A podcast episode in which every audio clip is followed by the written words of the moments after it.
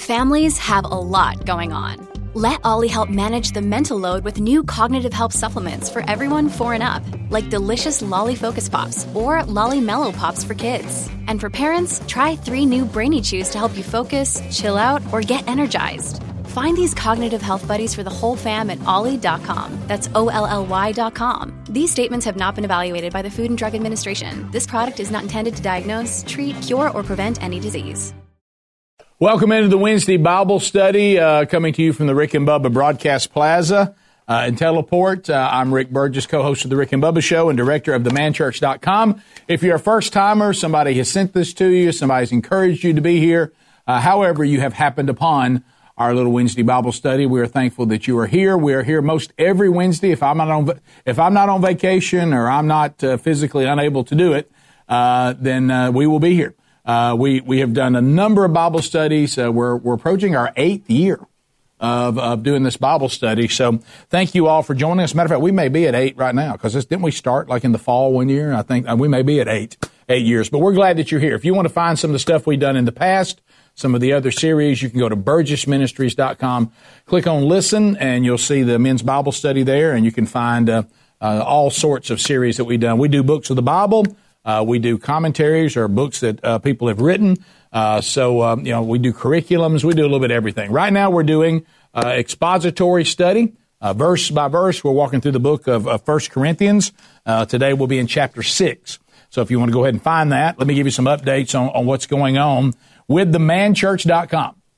Themanchurch.com, we have three man churches happening September 23rd, which, if you're catching this live or on the day that it was done, uh, that'll be tomorrow night, Thursday, September the 23rd. Three different man churches are going on. You can uh, go see Helmsy uh, in Opelika, Alabama. Uh, Michael Helms will be speaking uh, at First Baptist Church Opelika. They are in the second year of the men's discipleship strategy. They're going through our second 40 week curriculum, uh, which also features services and uh, those services are called man churches. Some churches call them something else. You certainly can call them whatever you want to. Uh, but uh, Helmsy will be speaking at First Baptist Church Open Opelika on Thursday.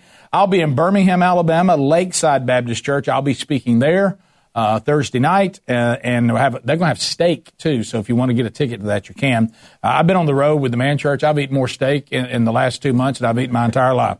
Uh, but it's good. You know, if you go to a men's deal, if they have a meal, what's it going to be? Barbecue or steak, one or the other. And if it's steak, it's going to be steak, green beans, and a potato. Green beans must be really cheap. We eat those everywhere I go. Uh, so, um, so also uh, there's another one, Rich Wingo, uh, who's part of our crew. Those you know, great man of God. He'll be uh, doing a man church and presenting the message at Northside Baptist Church in Jasper, Alabama, and uh, they'll be uh, implementing the men's discipleship strategy. I will be Sunday night in Chipley, Florida, but I got word that Sunday night is sold out.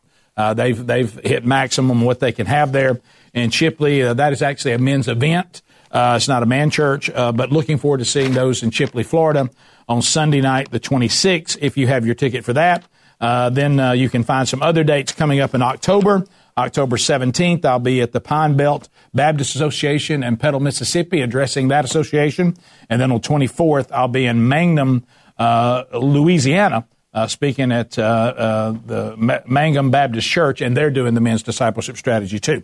So all that can be found at uh, burgessministries.com. Uh, go there and click on events, and you can find everything. If you want to find a man church that features any speaker, doesn't have to just be me, uh, could be any of our speakers, then go to themanchurch.com, and you can go and you can click right on events, uh, and then you can go see where any man church is being held. If we if we have it we have the information, it'll be there. And if we can help you implement a men's discipleship strategy, just go to themanchurch.com. We'll be more than happy to help you. All right, let's uh, let's open up in a word of prayer and let's jump into 1 Corinthians chapter 6. So Lord Jesus, thank you for today. Uh, so many prayer requests. So uh, we're living in a volatile time. Uh, but you know, we've had volatile times before. Uh, we'll have volatile times in, in the future. Uh, and part of the fallen creation is that volatile times uh, are going to continue to reoccur until you give us a new heaven and a new earth. And we thank you for the grace that you're affording. We even thank you uh, for the grace of allowing us to suffer, uh, to break our ties to this world, to maybe force us and give us our best opportunity at redemption. Uh, but at the same time, Lord, you're also near to the brokenhearted. Uh, there's a lot of death, there's a lot of sickness, uh, and there's there's so many things going on Uh, and, and I know that you're with each and every one of those, but we do, we do cling to the hope that things are not out of control because ultimately they're under your control. Uh, but help us today to, to focus on what we really need, and that's you. Uh, and, and when we want to find out everything we, we need to know about you, uh, then the best place to look is, is what you've already said about yourself and what you've said to us through your holy word. Uh, so you be with us and you pierce our hearts and you refine us as we unpack it today. In Jesus' holy name we pray. Amen. All right, so we know that the Apostle Paul has written this letter to the church at Corinth. Uh, and we know the church at Corinth uh, was in a very, very dark, dark society. Uh, everything, it was the Vegas of its day. It was a sin city. Uh, everything you could think of uh, that could be possibly done uh, from a sinful standpoint, it was being done in Corinth. Uh, and so, one of the things that I think we could, that I know I'm taking away from this study of these letters to Corinth, and this being the, the one that we call the first letter, we do believe that there were more than even two, but these are the two that, that made the canon. So, is that what Paul is trying to remind this church? And we're going to talk about a couple of topics today and it's what God is trying to remind us. Now, this is a little bit different because these, these are letters written to a church. These are not letters written to lost people. And, and you need to understand that. Now, can lost people benefit from this? Of course. But ultimately, this is God through the apostle Paul telling those that have claimed to be redeemed, those that claim to be members of his church, he's reminding us that the ones that have been redeemed by Jesus that now claim to be followers of Jesus, that we do not do the things, we don't do things the way the world does them. We are in the world, but we are not of the world. And you're going to see an indictment again today on a couple of issues. And these indictments are going to, are going to be that the church is behaving in a way that is just the way the world will behave. And they're being called out saying that is not the way the church lives. We don't do things the way the world does things. And remember what we said, the great John Phillips uh, analogy. Uh, the, the church at Corinth was like a boat sitting in water. Nothing wrong with a boat sitting in water. It's designed to float. But if that boat starts letting the water in, which is the church letting the world in, then it begins to sink. And this is not about being sanctimonious or self righteous or anything like that. It's about truly saying that Jesus changes the way people act. And, and so remember, you you don't see an indictment in any of this about uh, lost people acting like lost people. When lost people act like lost people, they're actually being consistent. What Paul is saying, inspired by the Holy Spirit, is you claim to be the church, but you're behaving like lost people. And, and that, and this is going to be corrected, or Paul's calling for it to be corrected. So this is one that he's talking about in chapter six. The first eight verses is Paul talking about lawsuits. I mean, he, he takes this on among the church. And let's read verses 1 through 8. Paul says, When one of you has a grievance against another, now that's within the church, okay? Does he dare to go to law before the unrighteous instead of the saints? He's saying, so you got a grievance with somebody, instead of y'all working it out inside the church and working it out with each other, you're running off to the world. You're going to some judge that who knows uh, what the spiritual condition of this judge would be, or in, in our country, this jury would be, you're running off to another source when you ought to be working this out amongst yourselves because then it's the saints dealing with each other and you've got like-minded people that are supposed to believe the same things and you, you're rushing off to do this without even first trying to work it out within the church. He said, do you not know that the saints will judge the world? Now he's, he's referring to that future time he, he there, the, the time is coming where we will sit in a position with Jesus and we will judge the world. The redeemed will, will judge the unredeemed. And he's saying, so if we're the ones that are supposed to be given that responsibility, why are we running off to the world thinking that the world's going to have a better solution than we do? Not if you've been redeemed. They don't have a better solution than we do. so then he goes on. And if the world is to be judged by you, are you incompetent to, to try trivial cases? He said, well, if God's given you the responsibility and the power to judge the world in a future state, you can't handle these trivial disagreements among each other, but without running off to, to sue each other, running off to the judge. And he says this, he says, do you not know that we're to judge angels? That's also true. How much more then matters pertaining to this life Meaning, if you're going to be in a, in a place where you're going to be put in a position as a saint, as co-heirs with Christ, you will be judging the world. You'll be judging angels. This is the angels that, that went against God. You know, when they get their final judgment, we're going to be part of that. We're with Jesus. And he says, so you've got that responsibility who's someone who's redeemed, but you can't work out these trivial worldly matters. He says, he says, if, if you think about it that way, it's absurd to go off to some judge. So if you have such cases, why do you lay them before those who have no standing in the church? Why are you leaving the church with a disagreement between one saint and another one? And the word saint here is not a sanctimonious statement. That's what the, the members of the church are called. When you've been redeemed, that's what they're called. The saints. So he's saying, so the, the disciples of Jesus, the church of Jesus Christ, the church of God, has, has problems going on inside the church. And instead of working it out here, we're running off to a godless judge for him, for him or her to handle it. And to be, to be judged by the laws of a fallen world. And uh, because I think you're looking around right now, us looking to God as our authority and dictating how we judge as a country, that's kind of going by the wayside. That, that's, that's fading away more and more. We're coming up with our own judgment. Uh, we are not basing our judgments on God anymore. So he said, so if you're running off to this, I mean, look what could happen to you. You think they're going to resolve it? So he, and look at this. I love this next statement in verse five, and I hope you have people in this, in your life. He's saying this because he loves them. He says, I say this to your shame. Can it be that there is no one among you wise enough to settle a dispute between the brothers? But, but, but, but brother goes to law against brother and before an unbeliever? To have lawsuits at all with one another is already a defeat for you. Why not rather suffer wrong? Why not rather be defrauded? But you yourselves wrong and defraud even your own brothers. He said, You're really better off just to have something bad happen to you than to go off and try this. Because it's sin. See, everything in my life that that I've seen God change, and and I guess this is a concept that shouldn't surprise me because Jesus comes in and says, "What? Repent or perish." Rick, Jesus was always hanging out with sinners and doing what? Calling them to repentance. He met them where they were, but he didn't leave them there. He called them to repentance. I won't condemn you. I'm offering you redemption. You would almost think by some of the teaching now that Jesus just went and hung out with sinners and just started acting just like they did. That is not true. That is, that's not biblical. He said, repent or perish. So I've noticed in my life, anything that is sin that I refuse to call sin, it still owns me. I've seen these things change in my life when I actually called them sin.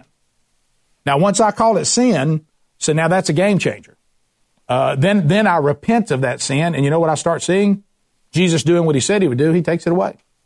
I, that behavior is changed not by my legalistic point of view or my new self control or my new power is changed by his power. And you know what he's saying is, well, you know what? This is still in there. You've never, you won't call it sin and repent of it. Until you call it sin and quit saying, well, I could do better or probably shouldn't have done that or I guess I could do it a different way. No, how about this? It's sin and I repent of it and I shouldn't be doing this. But you look inside churches today and just like he was talking about at Corinth and we just go off and sue each other and take stuff to court and start all these lawsuits against each other. And you know what Paul said? That's sin. That's not the way we handle things. You don't go sue somebody else that's in the church. Now, this is not talking about that we never go to judges for things that are not conflicts. And it, it doesn't mean that. I mean, there's certain things that you require legal standing. You got to do paperwork. You got to do contracts. That's not what this is talking about. Uh, I even have a buddy of mine that says, you know, great contracts make good friends. You know what I mean? And, uh, you know, just got, you know, the worst thing you do is say, you know, we're buddies, so, you know, this deal we made, there's no need to do a contract on it. Well, a lot of times it's good to do a contract because it kind of makes sure everybody remembers what they've agreed to. So we're not talking about that. What he's talking about is you have a grievance against somebody and you run off to sue them and you run off to some judge trying to punish them or get your way when we should have worked it out within the church. And uh, you know what? We've had some things happen, even in this own Bible study uh, where people got at odds a little bit. And you know what we did? We worked it out amongst ourselves. We didn't go running off to some. I had somebody come say, I got a grievance against somebody. And I said, okay, are y'all both believers? Yeah. All right. Well, let's all get together and get the conference room over several weeks and let's work it out. And we did. instead of, but you know what he says what the Corinth he said I didn't I didn't know this looking at some of the commentary from John Phillips and Warren Wiersbe uh, they said that Corinth was losing its testimony within the city because they were acting just like the city the the lost knew of the open sin which he's about to get here starting in verse 9 they knew about the open sin that was going on within this church and they also knew of the lawsuits now I did not know this the Greeks especially the Athenians were known for lawsuits. I mean, they would sue at the drop of a hat. They were constantly suing each other. And, uh, and so here's why Paul says that's not the thing to do. And he's talking to a society that was riddled with, there was a lawyer on every, on, at every turn, and everybody was always suing everybody all the time. As a matter of fact, there was a joke one time uh, made about somebody saying that that looks like um, Athens, and the joke was the guy looked and says, I don't think so. I don't see any lawsuits. So, so here are the reason why the Paul said don't do it. It's a poor testimony to the lost. Handle it inside the church. If you don't handle it inside the church, you're acting just like the world. They don't handle it. They run off and sue each other too. Uh, and, and, and how about this? Even the non-believing Jews who, who, who were still not, not messianic Jews, but non-believing Jews, even they handled things inside the temple. They did not take these things to the world.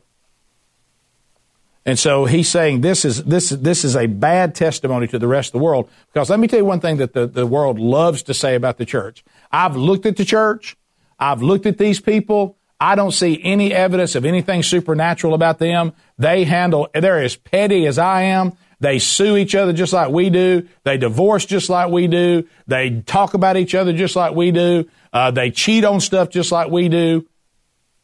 They talk just like we do. They laugh at the same things we laugh at. And uh, they're so so. Why would why would I give up a, a, Sunday morning to go to that? And see, Paul says so. First of all, it's a terrible testimony. Uh, he said that, and, and the second thing he said, this congregation, because he said, I say this to your shame, had failed to live up to its full position in Christ. Why can't you settle your differences? And you know what? And see, he said, and you'll see later, the Corinthians had said to Paul that they had all these spiritual gifts. And we'll get into this later in this letter. Matter of fact, they were kind of puffed up at about all the wonderful gifting they had in this church. And Paul says, if y'all were so gifted and you're going to judge angels and judge the world one day, how can you say you're gifted if you can't even you solve these quibbles amongst each other? So you can't pull that off? I'm not impressed with you and, and it, they, they, they said they had these gifts, and Paul said, if you have these gifts, why can't you solve these problems? Why, why is this beyond your abilities? And look, now again, we're not talking about, you know, friendly matters that require legal documentation. That's not what we're talking about. We're talking about I have a grievance against each other, and and and and he said that that I am suing a member of this church and what he's saying is, if you're a member of this church and you're going off and suing another member of this church, um, and suing each other, what you're acting like is a lost person. That, that, that's how you're, you're, and here's what he's saying. You heard him at the end, this last part. He said, it'd be better for you to suffer some kind of wrong. It would be better that you ended up being defrauded than to do this. And what does he mean by that? This is big. This is a write downer if you're writing things. The apostle Paul said it is better for you to suffer some kind of personal inconvenience or some kind of financial loss. It is better for you not to get your way than to lose your testimony. Even if you don't come out on the good end of it. He said, it, it would be, if you take that person off to a judge, even if you get the ruling from the judge, you've lost your testimony. And so what he's saying is, it's better to lose the case than to lose your testimony. I, I, I guess this was pretty important. So, and again, this is this is church member against church member. This is not dealing with lost people. Uh, this is not legal documentation that sometimes is required. So let me be clear. If you're inside the church and you have been wronged by another member of the church, we are not to take them and sue them. That is not what we are called to do. That is sin and it's acting just like the world because he said the church should be able to work this out. So now he leaves that, and so so he says, so I don't, I, I see this going on. I don't like this. God doesn't like this. And then he talks about why. And then we're going to get into. Now, I want to warn you if you're watching this right now, and I'm going to be delicate, okay? But the room here, these are grown men in here. But if you're watching this or you're listening to this with people that maybe have sensitive ears, we're about to dive into sexual sin. And Paul does not, he's going to use an analogy in here just to be sure we understand the severity of it. And some of it may be a little, uh, uh, probably not for children to hear. So I don't know if you've got this going in your house or something like that. I'm just giving you an FYI. Uh, but you know, if they're old enough to talk about, it, if they're old enough to have sex, then they need to be listening to it. Uh, but but that kind of be where I draw the line. All right. So here's what he says in verse nine. Or do you not know? And now he's talking about what he just said about acting like the world. Do you not know that the unrighteous will not inherit the kingdom of God? He said, the way you're living your life, this is very important because if you're living like the unrighteous, you've picked an example of people that are going to hell. Don't let them be your example. He says, do not be deceived. Setting up the next part he's going to talk about. Neither the sexually immoral, nor the idolaters, nor the adulterers, nor men who practice homosexuality, nor thieves, nor the greedy, nor the drunkards, nor the revelers, nor the swindlers will inherit the kingdom of God. Now, here's what we do when we see this list, because we're all flawed. We pick out part of this list that we don't struggle with, and that's all we ever talk about. Now, we ignore the other things that are on the list that we do struggle with. Have you ever noticed that? People are always very, very vocal about sins they don't struggle with, but they don't talk near as much about the ones they do. So remember when you're when you see such, hey, there it is. There's homosexuality on there. I knew it. So let's talk about this. First of all, he says men in this letter, but in Romans chapter one, he, he picks up that women are now beginning to be in lesbian affairs as well. Here he's talking about the men that were practicing homosexuality in the society, but he then goes in Romans chapter one. By the way, if you're a male, this is kind of how you understand males in fallen states versus females. In Romans chapter 1, I find it interesting that when he takes on homosexuality, he says, and it's gotten so bad that now even the women are doing it. Meaning, you know, men are depraved. We expect them to go first. But now it's become so bad that even women are participating in same, same uh, sex relationships now. But we take that and we pull that out. Now, let me tell you what it does mean. It does mean that homosexuality is a sin. That's what it does mean. However, it doesn't mean that homosexuality requires extra redemption, but these other things on here, they don't make God as mad. No, God, eh, God does not like the fornicator. That's heterosexual. Doesn't like the sexually immoral. Period. That's those having. He's going to get real graphic about this in a minute. Anyone who has sex outside of marriage, whether whether it's a, whether it's man and woman or woman and woman or man and man, he hates it all. Matter of fact, he despises sex outside of marriage. And he's going to be very clear on that once he gets through here.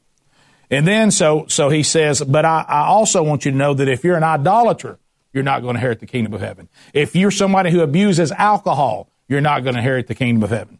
If you're somebody who swindles people, if you get out some, you're somebody who parties and you're rowdy and you're a reveler and you're always causing trouble, all these attitudes will not inherit the kingdom of heaven. Now, why, why does this list include so many things? What he's saying is no matter what it is, if in your life you're still living in deliberate perpetual sin, you will not inherit the kingdom of heaven because you're showing that you haven't been redeemed. Why? Other scriptures will, will support this throughout scripture. We've studied some of them because it's impossible for Jesus Christ to truly have redeemed you and you still live a life that is of perpetual deliberate sin. You don't have a, a life of practicing sin anymore. You have a life of stumbling with sin, Romans chapter 7. The redeemed still struggle with sin as long as we have any of this flesh on us, but we do not continue to make a practice of sin. So he makes, so let me be clear. Homosexuality is a sin, but so is fornication, so is adultery. All sexual sin is sin. It all can be redeemed, but homosexuality is not a sexual sin that gets a pass. Okay?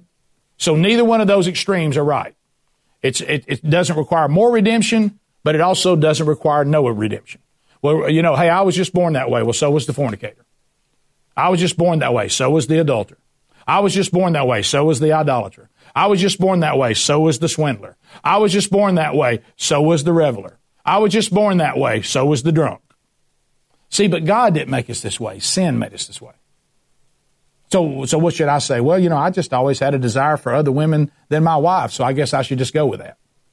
Because that's just the way God made me. No, see, God didn't make me that way. Sin made me that way. What God said is, I'll redeem you from the sin no matter what it is. Now, does that mean that we all struggle with the same sins? In general, maybe. But no, some people struggle with some things. And uh, look, I, I, I actually know, know people personally, uh, and, and I mean, heterosexual, full grown man, he's never in his life struggled with porn. Never. He said, that just never was a problem for me. But I know a tremendous number of men who struggle with porn. But he doesn't.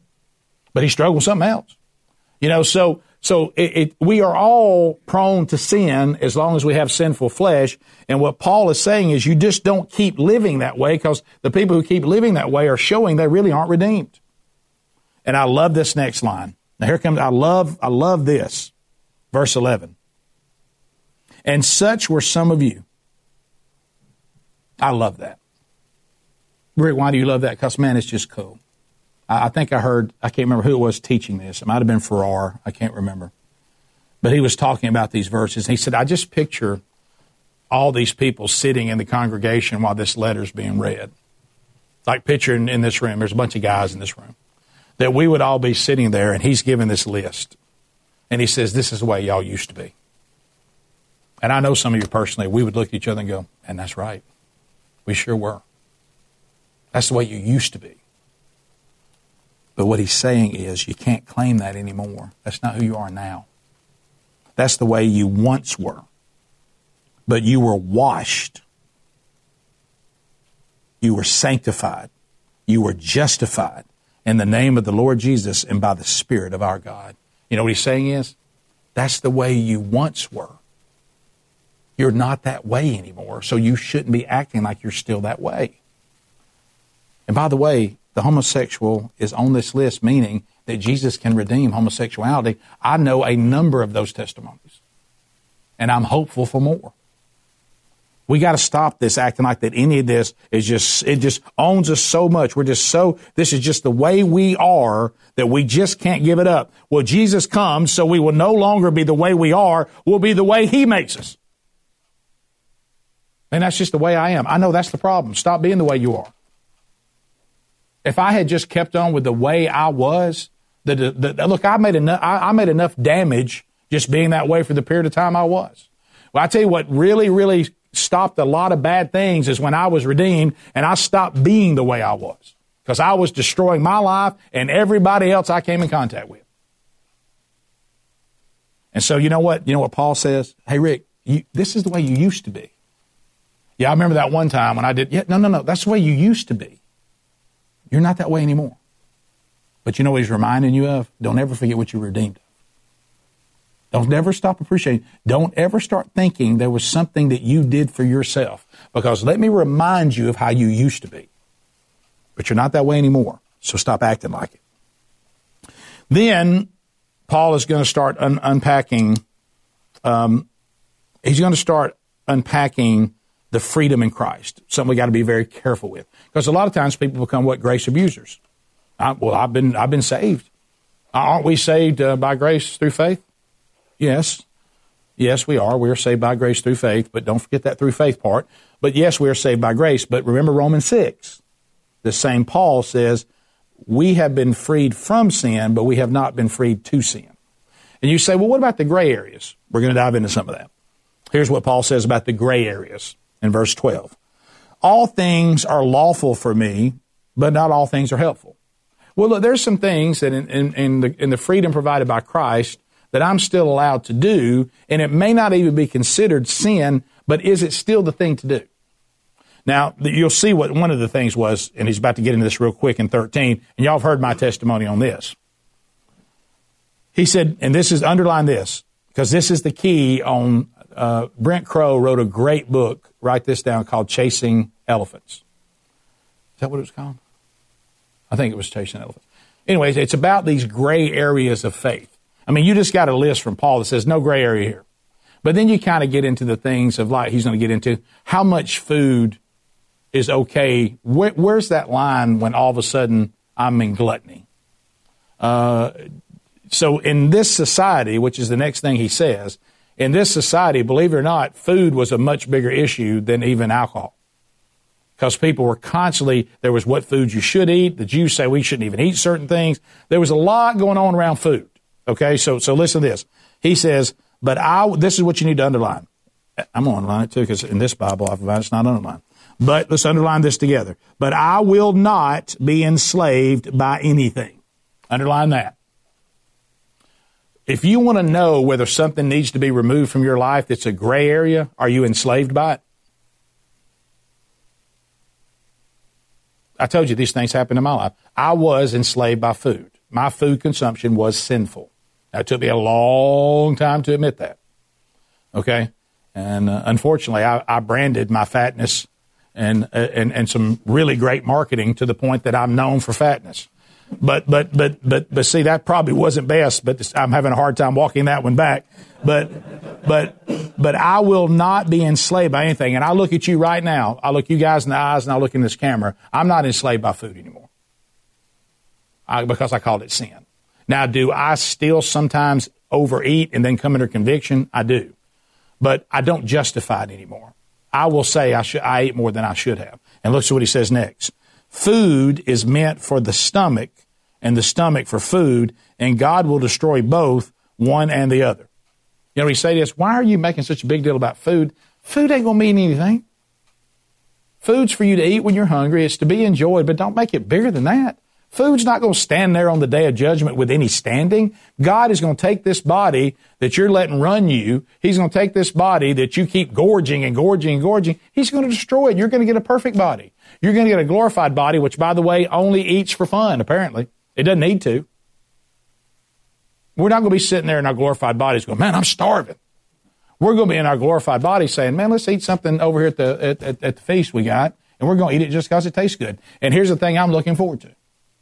Right now, even the foods that I love, I'm eating fallen food with fallen taste buds. Can you imagine what food really tastes like?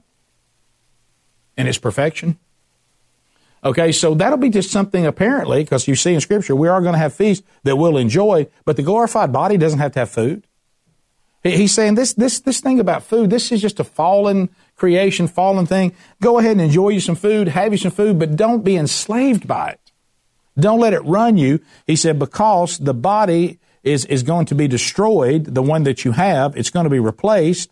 And also this, this, this being owned by food is going to be, that's going to go away. And then look at the next thing he says. And this is this is where it starts getting he's going to get real graphic here. The body is not meant for sexual immorality, but for the Lord, and the Lord for the body. Mm.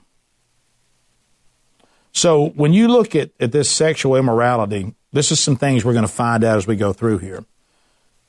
The church at Corinth, they were having sex with anybody anywhere, anytime. And they made, they didn't think it was any big deal. What is this concern about who you have sex with? It's just something to gratify ourselves. Who are we to do? Do you go and just have sex with whoever you want to? Premarital sex, nobody cared. Living together, nobody cared. Uh, being promiscuous, nobody cared. What does that sound like? Oh, it sounds like the current state of our world now. The taboo of sexual immorality is completely gone from our society. There's no taboo with it. No, nobody, nobody, nobody. Uh, it, it, I remember Adrian Rogers said there was a time when certain sins kind of they snuck down the back alleys in the darkness. He said now they strut right down Main Street. There's no shame in it. You know, does anybody even remotely expect anybody to be sexually pure on their wedding day? It does, most, and now look, I'll be, I'm, there's some young people that are making this commitment again. Praise, praise God for that. But let's be honest. How many weddings have you sat at that you thought to yourself, I bet they got here the way they were supposed to? Not many.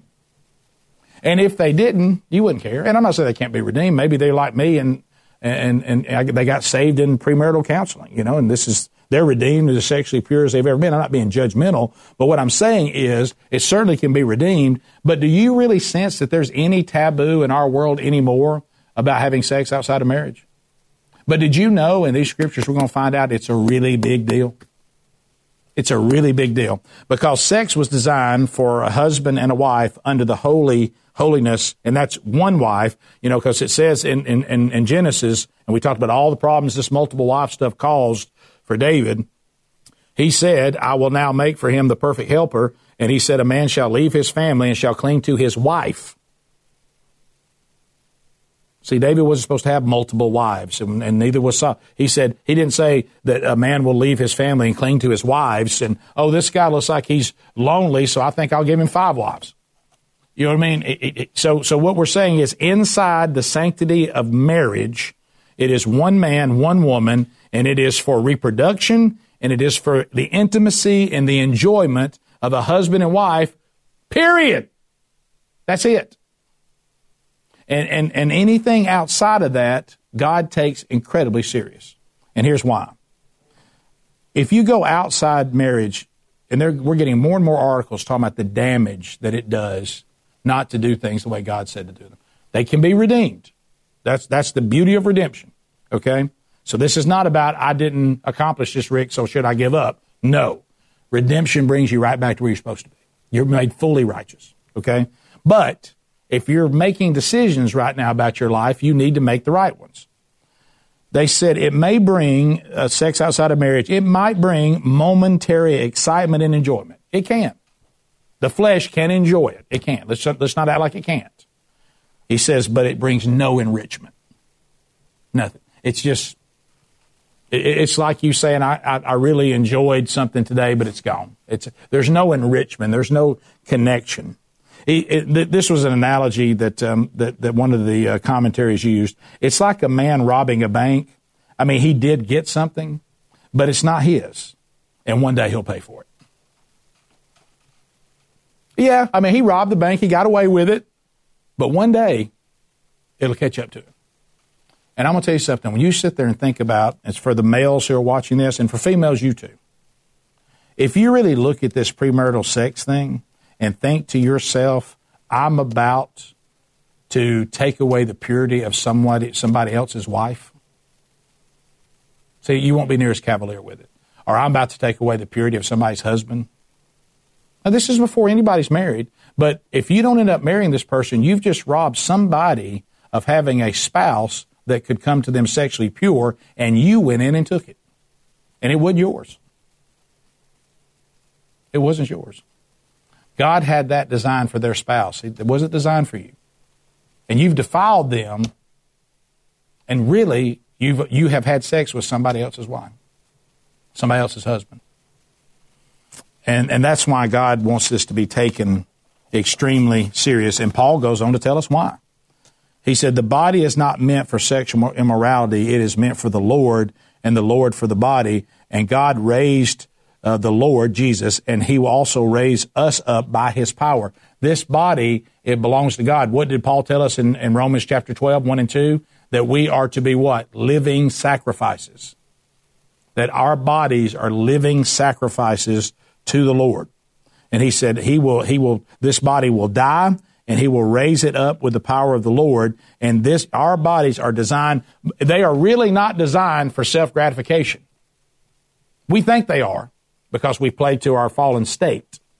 But when your spirit's been awakened and you start feeding that spirit, you realize our bodies are not designed for self gratification. They're designed to glorify God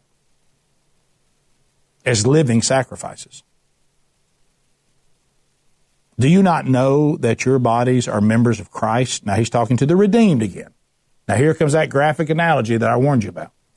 Shall I then take the members of Christ and make them members of a prostitute? And then the next line is never. Have you ever thought about when you take, if you're redeemed, whatever you do with your body, you're now taking Jesus into that situation. And Paul very graphically says, well, here's the problem with sexual immorality. He says a lot of sin, he's going to say this in a minute, occurs outside the body. But sexual sin, it's taking your body and joining it to someone else's body, and you're taking Jesus and you're blaspheming him and you're you're taking Jesus and he's using the analogy of the men there that took prostitutes, but anybody that's not your wife, you're taking Jesus and you're taking him into this sexual relationship that is sinful and debauchery. You'd think a little different if you thought about you were taking Jesus into this. You're joining Jesus to a prostitute. I mean, that, doesn't that make you jump back a little bit? and he says, here's why. Do you not know that he who is joined, and you can tell what that word means joined there in, in the Greek, your body is being joined to a prostitute and your body becomes one with her. See, that's the intimacy of the sexual relationship that God approved. It, it, guys, look, it's not that difficult. You don't have to be a master theologian or biologist to s- simply understand how God made a man's body and how he made a woman's body. It looks pretty straightforward. Okay? And see, the women are designed to receive. And what he's saying is what you're going to do is you're going to join yourself to a woman's body that is not your wife. And when you do that, there's an intimacy and there's a connection that takes place that you shouldn't be tampering with. That should be for your wife and your wife alone. And it, for her, it should be with her husband and her husband alone. Y'all are acting like that this is so flippant and it's no big deal. But let me tell you, when you think the way God designed a man and a woman, and the way he designed marriage and the way he designed intimacy, you're taking something extremely powerful and you're playing games with it. You know what he's saying? Sexual sin really goes to another level. And we just treat it like it's no big deal. Make jokes about it. I mean, we, we do it just, just like it's nothing. And Paul is clarifying that it is. For it is written, the two will become one flesh. Where was that? Creation of, of, of marriage. It, it's referenced by Jesus, meaning that, uh, that this is a, a union that is supposed to be holy. And when you look at what the writer of Hebrews says, and, and writer of Hebrews in chapter 13, I think it's chapter 13, when he said, let marriage be held in a place of honor by everyone, and may the marriage bed never be defiled. And you know what he says after that? Because God will judge the sexually immoral. God will judge the adulterer. You know why? Because that person has violated what he calls holy. And you know what he's saying is don't mess with marriage. Don't mess with people's intimacy and take this extremely serious. He says, and he says, the reason why my analogy does not, is not exaggerated, look at verse 17, but he who is joined to the Lord becomes one spirit with him. You join yourself to the Lord, and then you take the Lord and you join him with a prostitute. Or any person that, that would not be your wife, or for women, not be your husband. He says, You become one spirit with him. Jesus Christ now abides in your body. So look at this word. Underline this in 18. Flee. Underline it. Flee from sexual immorality. Why? Because it's a different deal. Rick, are you saying there's severities of different severities of sin? I'm not saying that there's sins that require extra redemption. I've already covered that. But guys, let's not be idiots, okay? If I go over to your to, to your house, okay, and I and, and I'm looking over there and I say, you know what? He's got an extra bag of M and M's over here. Don't really belong to me. Or maybe I'll walk in there and it's something more than that. Maybe I look over there and I see something nice of yours that I want. Let's say I leave your house with one of your pocket knives. I look over, hey man, that pocket knife is nice, and hey, he's got what twenty pocket knives, and I come into your house and I walk out of your house and I took a pocket knife. That's sin because I stole it. And you say, well, you know, every sin's the same. No, it's not. What if I came into your house and took your wife? And I took her to the bed. And I stole that. You think that's the same thing? Now, it doesn't require extra redemption than stealing the knife, but I assure you, the damage I just did to you is much more severe. So, so that's what he's saying. Don't play games with this. And he's saying that the attraction of sexual sin is so strong. He's not saying get a bunch of self control and just keep throwing yourself in bad situations. I've said this to all my kids and I said it to myself. If your game plan about sexual purity is let's all get together and hang out and let's see what happens, I said, ain't one of you going to arrive sexually pure on your wedding day. I can assure you. If you don't have a game plan, if you hadn't already made a decision that I will not put myself in these situations, if you haven't done that, you will not make it. Let me tell you how you avoid sexual sin. You turn and run. You turn and run. I'm telling you, even with our eyes, guys, I've gotten to the point that if I'm coming to a situation where a woman has decided that she's not going to clothe herself appropriately and she doesn't feel a call to that, I know I'm not going to sit there and go, well, I think I'll be fine. I'm not going to become the sin daredevil, you know, say, I'm sure I'll be fine. I'm, I'm, sure I can go in here and not look at, you know, the three quarters of her body that she's revealed to all of us. You know what I do? I just go the other way. I've literally not gone into places if I saw a woman walk in who is not dressed appropriately that I think would be problematic for me. I just leave. Then I know it won't be problematic. And so what he's saying is you better flee from sexual immorality. And he says, why? Every other sin, like stealing your pocket knife, every other sin a person commits is outside the body. But sexual, but the sexual immoral person sins against his own body and against the body of the person that you join yourself to. See, that, that is big. Well, all sin's the same. That's really not. It's all in need of redemption. That's true. But it's not the same. And you say, and I'll even tell you this, it doesn't have to be sexual sin to see this. What Jesus says in Matthew 11, he says in Matthew 11, he's talking to these three cities that he did 90% of his miracles in, and he revealed himself to them over and over and over and over. It was the main place of his ministry. And, and he says to these three cities, you can read it for yourself, Matthew 11. We don't have time today. Woe to these cities. And he calls them the unrepented cities. He says, if Sodom, Gomorrah, Sidon, and Tyre, all destroyed by God because of their wickedness, if they had seen me, if they had seen the things that God allowed you to see, he, you, they would have repented in ashes and dust. But you have seen it and you have rejected me. And how much worse will it be for you on the day of judgment than for Sodom because you knew better? You didn't get the shot they got. Now they they they they gave they got a shot to repent, but they didn't see me. You've sat here and watched me heal person after person. You've seen me preach over and over again. You've seen me prove to you over and over again that I am who I say I am. By the way, Bible Belt people who are watching this, and you've heard the gospel, and you've heard me over and over and over and over and over and over, and you still remain unrepentant. And I'm gonna tell you what, that is that that will be worse on the day of judgment than the streetwalker in Las Vegas that may have heard about me two times. You know what? Because you know what? She, if she dies in her sin, if you don't get to her and she doesn't respond, she'll go to hell. But you know what? She didn't get the shot you did. So it's going to be worse on you on the day of judgment because why? You should have known better. And so, so yes, we see scripture saying there are things that we do that on earth have stronger repercussions than other things. All need redemption. But the impact that the damage they do on earth, there, there are a lot of differences. And sexual sin is one of the most damaging because of its effect to the body. And like he said, it's not outside the body. And we need to take it extremely serious. Why? Because Scripture does. Because Scripture does. Do you know of anybody? I mean, honestly, have you ever met anybody that was redeemed that was not that was not sexually pure? That says, you know what? I never really felt bad about that. I think that was. I think what I did was right.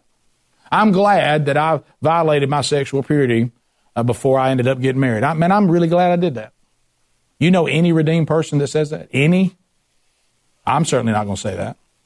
Have I been redeemed? Yes. Is my marriage holy? Yes. But do I wish on earth I had done things differently on this topic? Yes. Because there's certain things that have happened because of that that I can't change here on earth. So it is a big deal. So it needs to be treated as a big deal. And he goes on to say why again. He says, Or do you not know that your body is a temple of the Holy Spirit within you, which you have gotten from God? You are not your own, for you were bought with a price.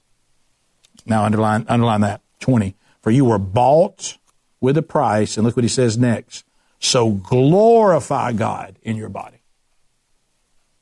Well, you know, I, Rick, I can, you know, you hear this a lot. Whether I can do whatever I want to do with my body. No, you really can't. Not if you're redeemed. Why? Because Jesus bought it on the cross. And let me tell you something. It was quite the invoice. It was quite the invoice. And for and he's saying, so your response to Jesus buying your body and delivering it out of hell is to turn around and join it in sexual immorality? That's your thank you back to God? Well, what I do is my own business. No, it's not. Not if you're redeemed. It's God's business. So what he said is since he bought it, then, then, and he's already done something you couldn't do, Rick. He bought your redemption.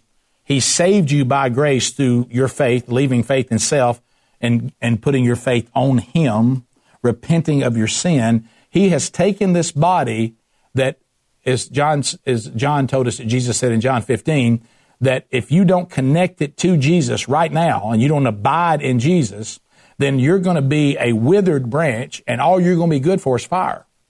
But when I joined it to Jesus, now i am redeemed. Now I won't go to the fire. So then I turn around with my body and say, well, I don't see any need to glorify you with this. Can, can, I love in the Calvary Road by Roy Hession. We did a Bible study on that years ago. But if you can find that book, I'd read it every year. Just a little tiny book, and it's called Calvary Road. And he talks about how if you want to take sin, it's talking about personal revival that never ends. And he says the thing that always ends revival within the church, within a society, or within your own personal life is sin. Sin always ends it. That's what always stops revival. So he says that he, he, he thinks about this image of the cross. And he knows that Jesus is there. He knows Jesus is back where he's supposed to be. But he says, when I'm, when I'm thinking about my sin, I literally picture myself in that sin looking up and, and seeing him on that cross. And, and, and thinking, you know, because Paul tells us in Scripture that when we continue to sin, not struggle with sin, but when we continue to sin deliberately, perpetually, he said it's like you take Jesus and crucify him all over again. It's like you just take redemption and just say, ah, thank you for saving my body from hell, but don't expect me to be self controlled. Don't, don't expect me to glorify you. But here's Paul saying, You were bought with a price. You don't belong to you, you belong to Jesus. So be very careful where you take Jesus' body that he bought. Be very careful what you do to it. Be careful what you do with it because it's all these other sins happen outside the body. But the sexual sins happen to the body and to the body of the other person. And this was something that was going on in uh, in Scripture. And um, it, it, I, I, love when he, he's saying that um, that that the body, after it's been bought, is not for fornication. He said, when the body's redeemed, it belongs to the Lord. It will be raised. And so we don't join Christ in this body that he's bought to sin. And, and I guess the takeaway from today is, I hope, is that um, sin always matters. Uh, it, it's it's uh, it's not something that um, uh, is legalistic at all. Uh, it's actually just remembering what happened to us and being grateful for our redemption. And it's telling you that Scripture, unlike the society that Paul's writing to, and unlike the society that we live in now, this Scripture actually takes us being flippant about lawsuits, being flippant about sexual immorality. And what he's saying is just because the world doesn't think it's a big deal, don't you assume that God does it. Just because the culture doesn't make a big deal about it doesn't mean God stopped making a big deal about it. And so, how do we not get caught up in the cultural view of this? We remember the scriptural view of it. Let's pray. Lord, thank you for today. Thank you for this opportunity to jump into your word today. Um, thank you for the, the redemption that you have, um, uh, have given us. It's not something that we could earn, but you have made it very clear that you're so powerful when we are redeemed, you change things. And, and Lord, I hope today that, uh, that, that, that there was good news meaning no matter what mistakes we've made, whether that be sexually or with lawsuits or whatever, it doesn't mean that we can't be forgiven. It just means that it also doesn't get a pass, that it does need to be repented of. And we don't just need to continue to do it. Uh, that you offer sexual purity to anyone who wants to be redeemed. In your spiritual realm, we can be considered as pure as the day uh, that uh, uh, that we were brought into this world as far as our sexuality is concerned. There is no sexual sin that you can't deliver us from. And I pray, Lord, that uh, we remember that. It may be difficult for the flesh, but it is not difficult for the spirit. And Lord, I pray that we continue to feed the spirit and you will remove these desires from us that are not pleasing to you. And Lord God Almighty, please forgive us for the, the times that we've taken your body and we have sinned with it and we forget that you abide in us. May we never forget that. And may that be used as a way to convict us and correct us when we need it. In your holy name we pray. Amen. Thanks for being with us. If you need me, rick at rickandbubba.com. Be glad to help you.